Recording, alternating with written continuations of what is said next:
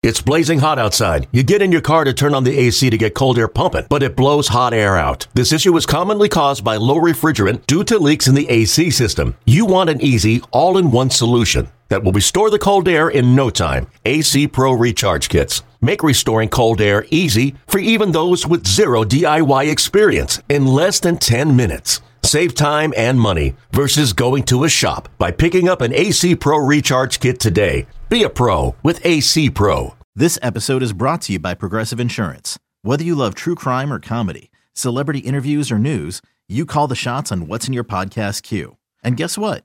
Now you can call them on your auto insurance too with the Name Your Price tool from Progressive. It works just the way it sounds. You tell Progressive how much you want to pay for car insurance, and they'll show you coverage options that fit your budget. Get your quote today at progressive.com to join the over 28 million drivers who trust Progressive. Progressive Casualty Insurance Company and Affiliates.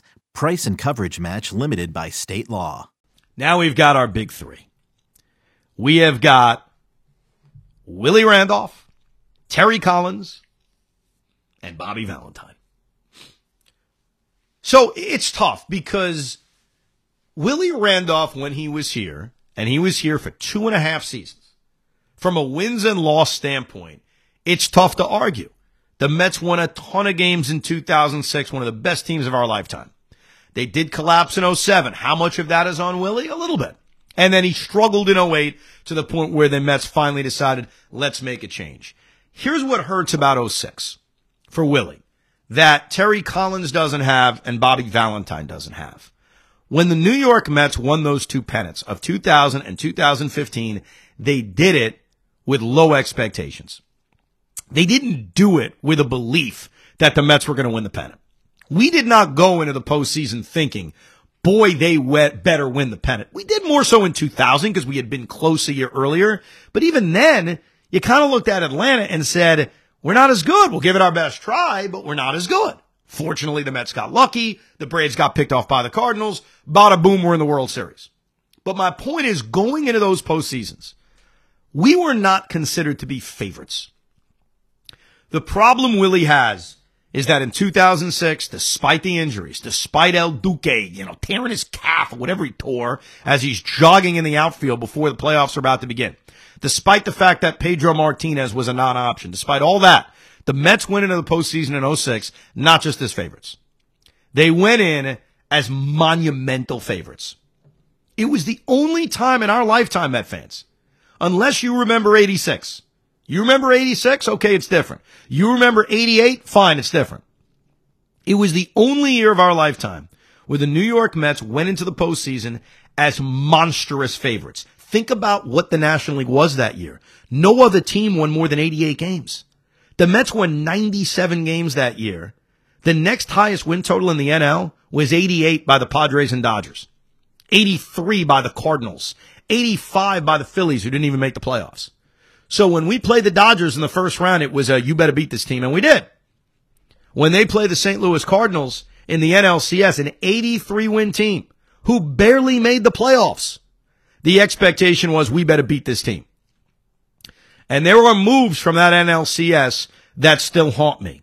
Now I'll give you one, and this one is a, it's one of those 50-50 moves, I have to admit.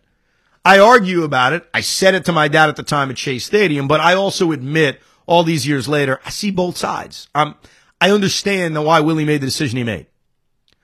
But Cliff Floyd as a pinch hitter versus Tom Glavine laid down as a laid down a bunt as a pinch hitter bothered me in the moment. Because when Cliff Floyd came up in that spot with two on and nobody out, trailing by two runs in the bottom of the ninth inning of game seven, I feared a double play. Now maybe Willie was envisioning a three run home run, but I was fearing because he can't run. There's a reason why Cliff was coming off the bench. I feared a double play. Cliff struck out looking, thank God. And then you could argue the inning would have played out the same way. Jose Reyes lined out the center field. I'll never forget it. Off the bat, I thought, oh my God, this could go up the alley. Jim Edmonds got a good jump on it. Lo Duca drew the walk, and then that set up Carlos Beltran obviously striking out with the bases loaded. So even if I got my way and Glavine lays the bunt down, second and third one out for Reyes, line out the same, assuming it plays out the same way. I know it, you can't assume it. I'm just trying to rationalize it. The other decision, which I understood, but I was sick as it was happening, was Aaron Heilman coming out for a second inning in game seven. He didn't trust Billy Wagner. Now, I didn't trust Billy Wagner. So I admit, like at the time, I was getting it because I, my trust on Billy Wagner was gone by that point. But Aaron Heilman coming out for the ninth in a 1-1 game. If you're not using your closer then, a future Hall of Famer in Billy Wagner, then what does that say about how you feel about Billy Wagner? And we know what happened. Heilman strikes out Jim Edmonds, gives up a single to Rolen. Yadi hits the home run. Good night. So those two things just, they stick out in my memory. But what's tough for Willie is they lost a series they could not lose. They could not lose that series. If they win that game, where are we ranking him? Is it the same for me? Is it still behind Terry and Bobby? Maybe. Maybe it still is because all they did was fulfill their expectations. But game seven and losing that series in general, and you could argue they lost that series in game two. Let's not forget. I mean, the Mets had game two in their back pocket. They had a 6-4 lead in the seventh inning of game two. They're about to go up 2-0. And to be fair about this, the other reason why they lost this series in game two is not just because they lost game two and they had a lead in it before Scott Spiezio hit that triple against Guillermo Mota, but that's where he lost faith in Billy Wagner. Think about this. Billy Wagner came into a tie game in the top of the ninth inning of game two. Right? Very similar to tie game, top of the ninth inning, game seven. And that's when So Taguchi hit a home run off of him.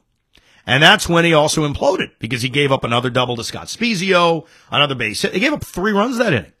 They had to pull him out of the game. He couldn't even get through the ninth inning. Mets are down 9-6. That's it. They lose. So a part of why they lost game seven or a part of why Willie stuck with Aaron Heilman for a second inning in game seven goes directly back to what happened in game two. So Willie Randolph is number three. So let's get down to TC and Bobby. I, I don't think it's close. I got to be honest with you. I don't think it's close. And I mean this with as much respect for Terry Collins as I can. I was very tough on Terry when he managed this team. I don't overall think he was this great, brilliant manager. But Terry Collins accomplished something like that I am still so thrilled I was able to witness as a Met fan. You know, even though would I scream and yell about his bullpen management? Sure. Did he not have four losing seasons before it was finally put together in 2015? Sure. But I think his fiery personality, his handling of that locker room, and it was not easy, especially with that Matt Harvey situation towards the end of the season. The emergence, the reemergence of David Wright, keeping that team together as they were really bumbling before they made the trades for Uribe, Kelly Johnson, and Yoenis Cespedes. He deserves a lot of credit for that. He also I thought pulled off one of the ballsiest managerial moves I could remember. And I give a golf clap to Terry Collins for this. Keeping Jacob DeGrom in game five of the DS against the Dodgers.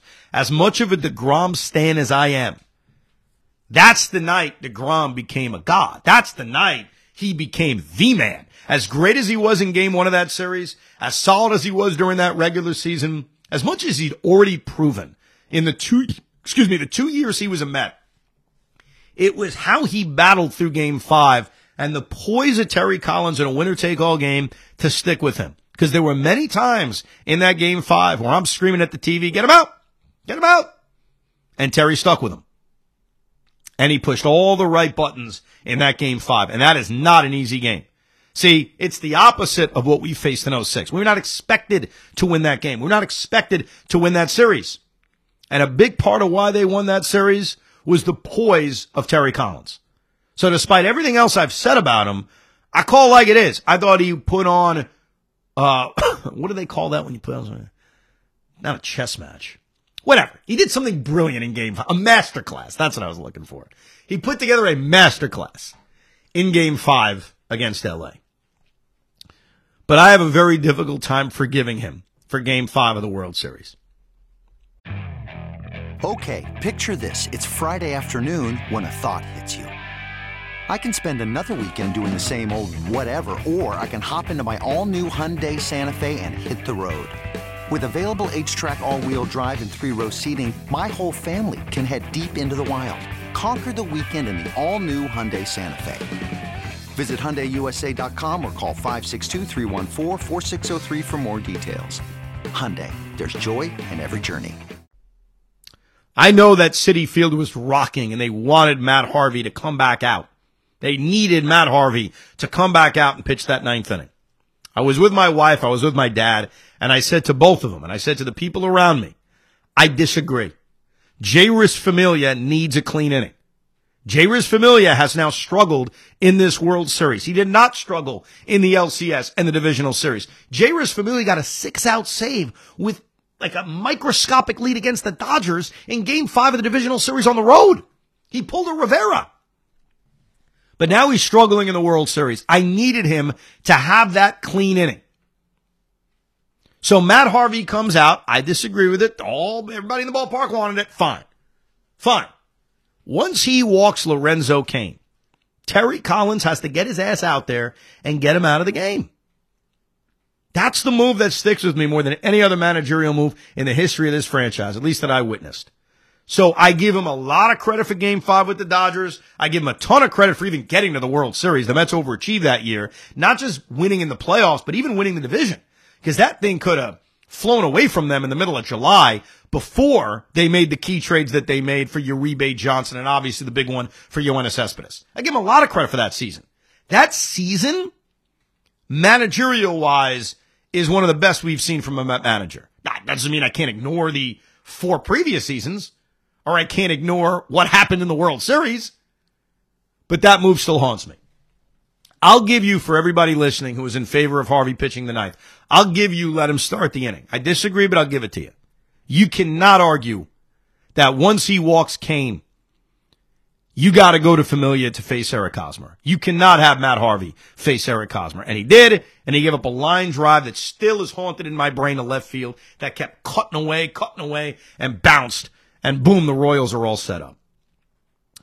2016, another pretty good year by Terry. Overachieved, made the playoffs. I don't really have any managerial critiques from that wild card game. I did think about walking Gillaspie to get to Bumgarner. With the thought being, all right, Bumgarner's got a good stick. He may beat us, but maybe Bochy actually pinch hits for Bumgarner. I doubt it. We can get his ass out of the game. Thought about it at the time, but I don't hold that for Terry. And then obviously 2017 was a disaster. It was just time to go. Terry Collins, the second best Met manager in my lifetime. And then we get to number one. And I, I got to be honest with you, it ain't close. It is not close. Bobby Valentine was the best manager in the history of the Mets for my lifetime, excluding the guys that won titles. It was before me. I'm not putting Bobby above Davey or Gil, but for me, he's the best manager I saw. And it's very, very simple why. On a nightly basis, I truly felt like my manager knew more than your manager. On a nightly basis, I was confident that my manager was not going to be outmanaged. The other thing that Bobby managed to do is I thought he overachieved basically every year of his tenure until the very end when it was time to go. And sometimes it's time to go. Sometimes your clock expires. And, and a part of me is surprised that with Valentine's personality, he even lasted as long as he did. There's a part of me that thinks that because Bobby Valentine managed for seven years, which is like an eternity in managerial years. So he takes over late 96 for Dallas Green. Okay, whatever. Finished 12 and 19. No big deal. It is what it is. 1997 was one of the great overachievements in the history of the franchise. They won 88 games. They won 88 games. They did that with a banged up Todd Hundley, with John Olerud, which was a key, key addition. They did that with Fonzie being real good. But what was the rest of the team? Lance Johnson came back to earth. Bernard Gilkey had a terrible year. Rey Ordonez was a liability offensively, as great defensively as he was. Carlos Baerga was washed. Like, how did they actually do it? Rick Reed emerged into a poor man's Greg Maddux. But look at the rotation. The rotation was Rick Reed, Dave Mlicki, Bobby Jones, Mark Clark, and Armando Reynoso. Like, how the hell did the Mets win 88 games? I don't understand that. I don't know. I don't know how they pulled it off.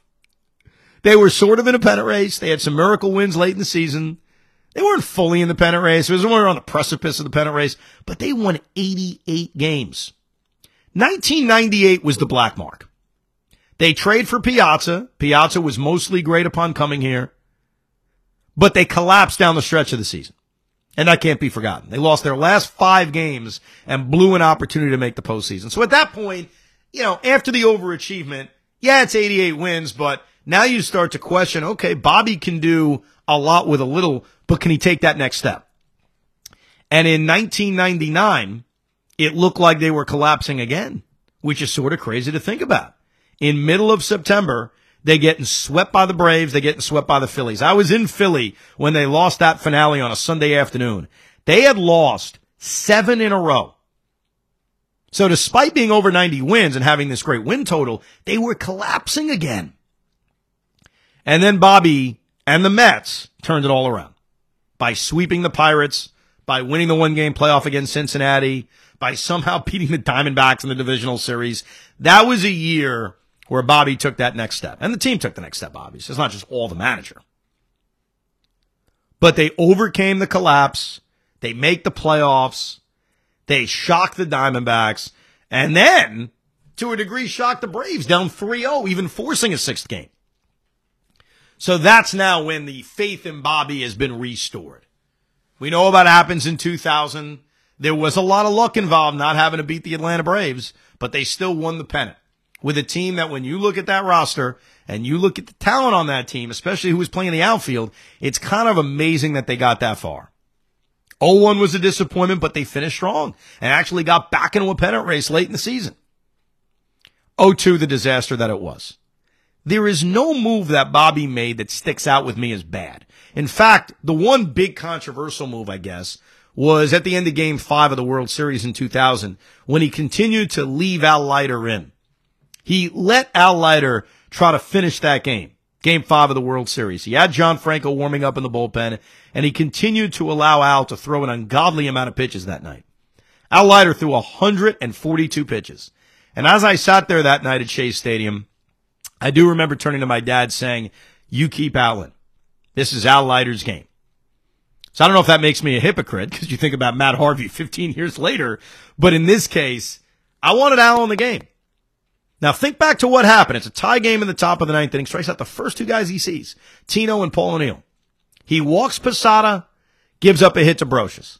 Two on, two out, top of the ninth inning, Luis Rojas at the plate. Did you really want Al Leiter out of the game?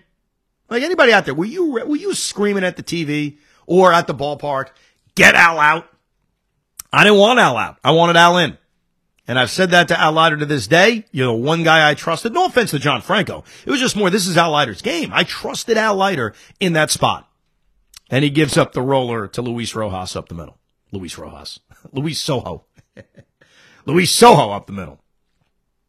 So for me, Bobby Valentine, number one.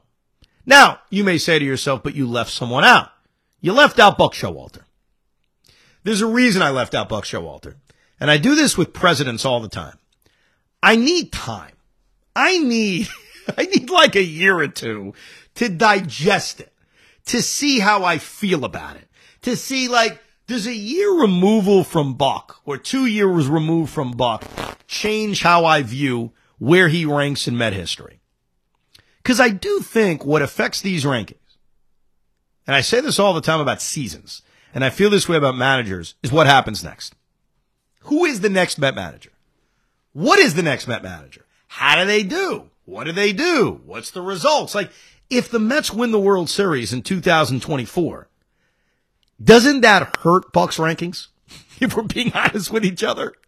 So if you want to include Buck in your very own rankings when you email us at the ricob at gmail.com, be my guest. But I like to give it like a deep breath. So I'll make you this promise. One year from today, November 2024, we will have a very quick amendum to this list that I created, and I will place Buck Showalter somewhere on this list. I need a year. I need a year to let it digest and let it breathe. But we do appreciate you listening to this little bonus edition of Rico Brogna. Coming up in a couple of days, we are going to preview the starting pitching market. We go deep into what starters they can add via trade, what they can add via uh, free agency, and what they already have. A very deep look into starting pitching. And a lot more Ricos along the way, especially when there's breaking news as this offseason begins. We appreciate you listening and downloading. You can email anytime, the Rico B at gmail.com. Thanks for listening to Rico Brogna. We hope you enjoyed this episode of the Rico Brogna podcast. It's amazing, isn't it? Make sure you download it now to keep it on you at all times.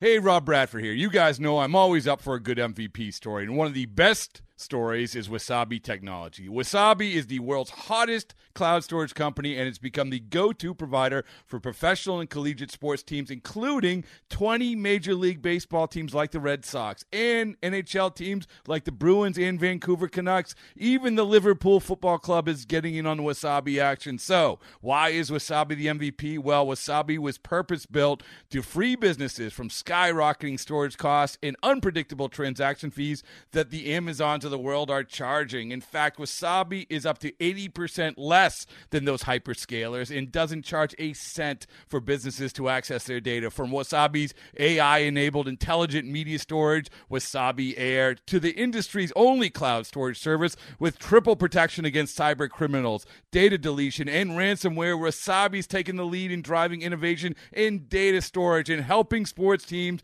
to unleash the power of their data. Wasabi, another Boston based championship team.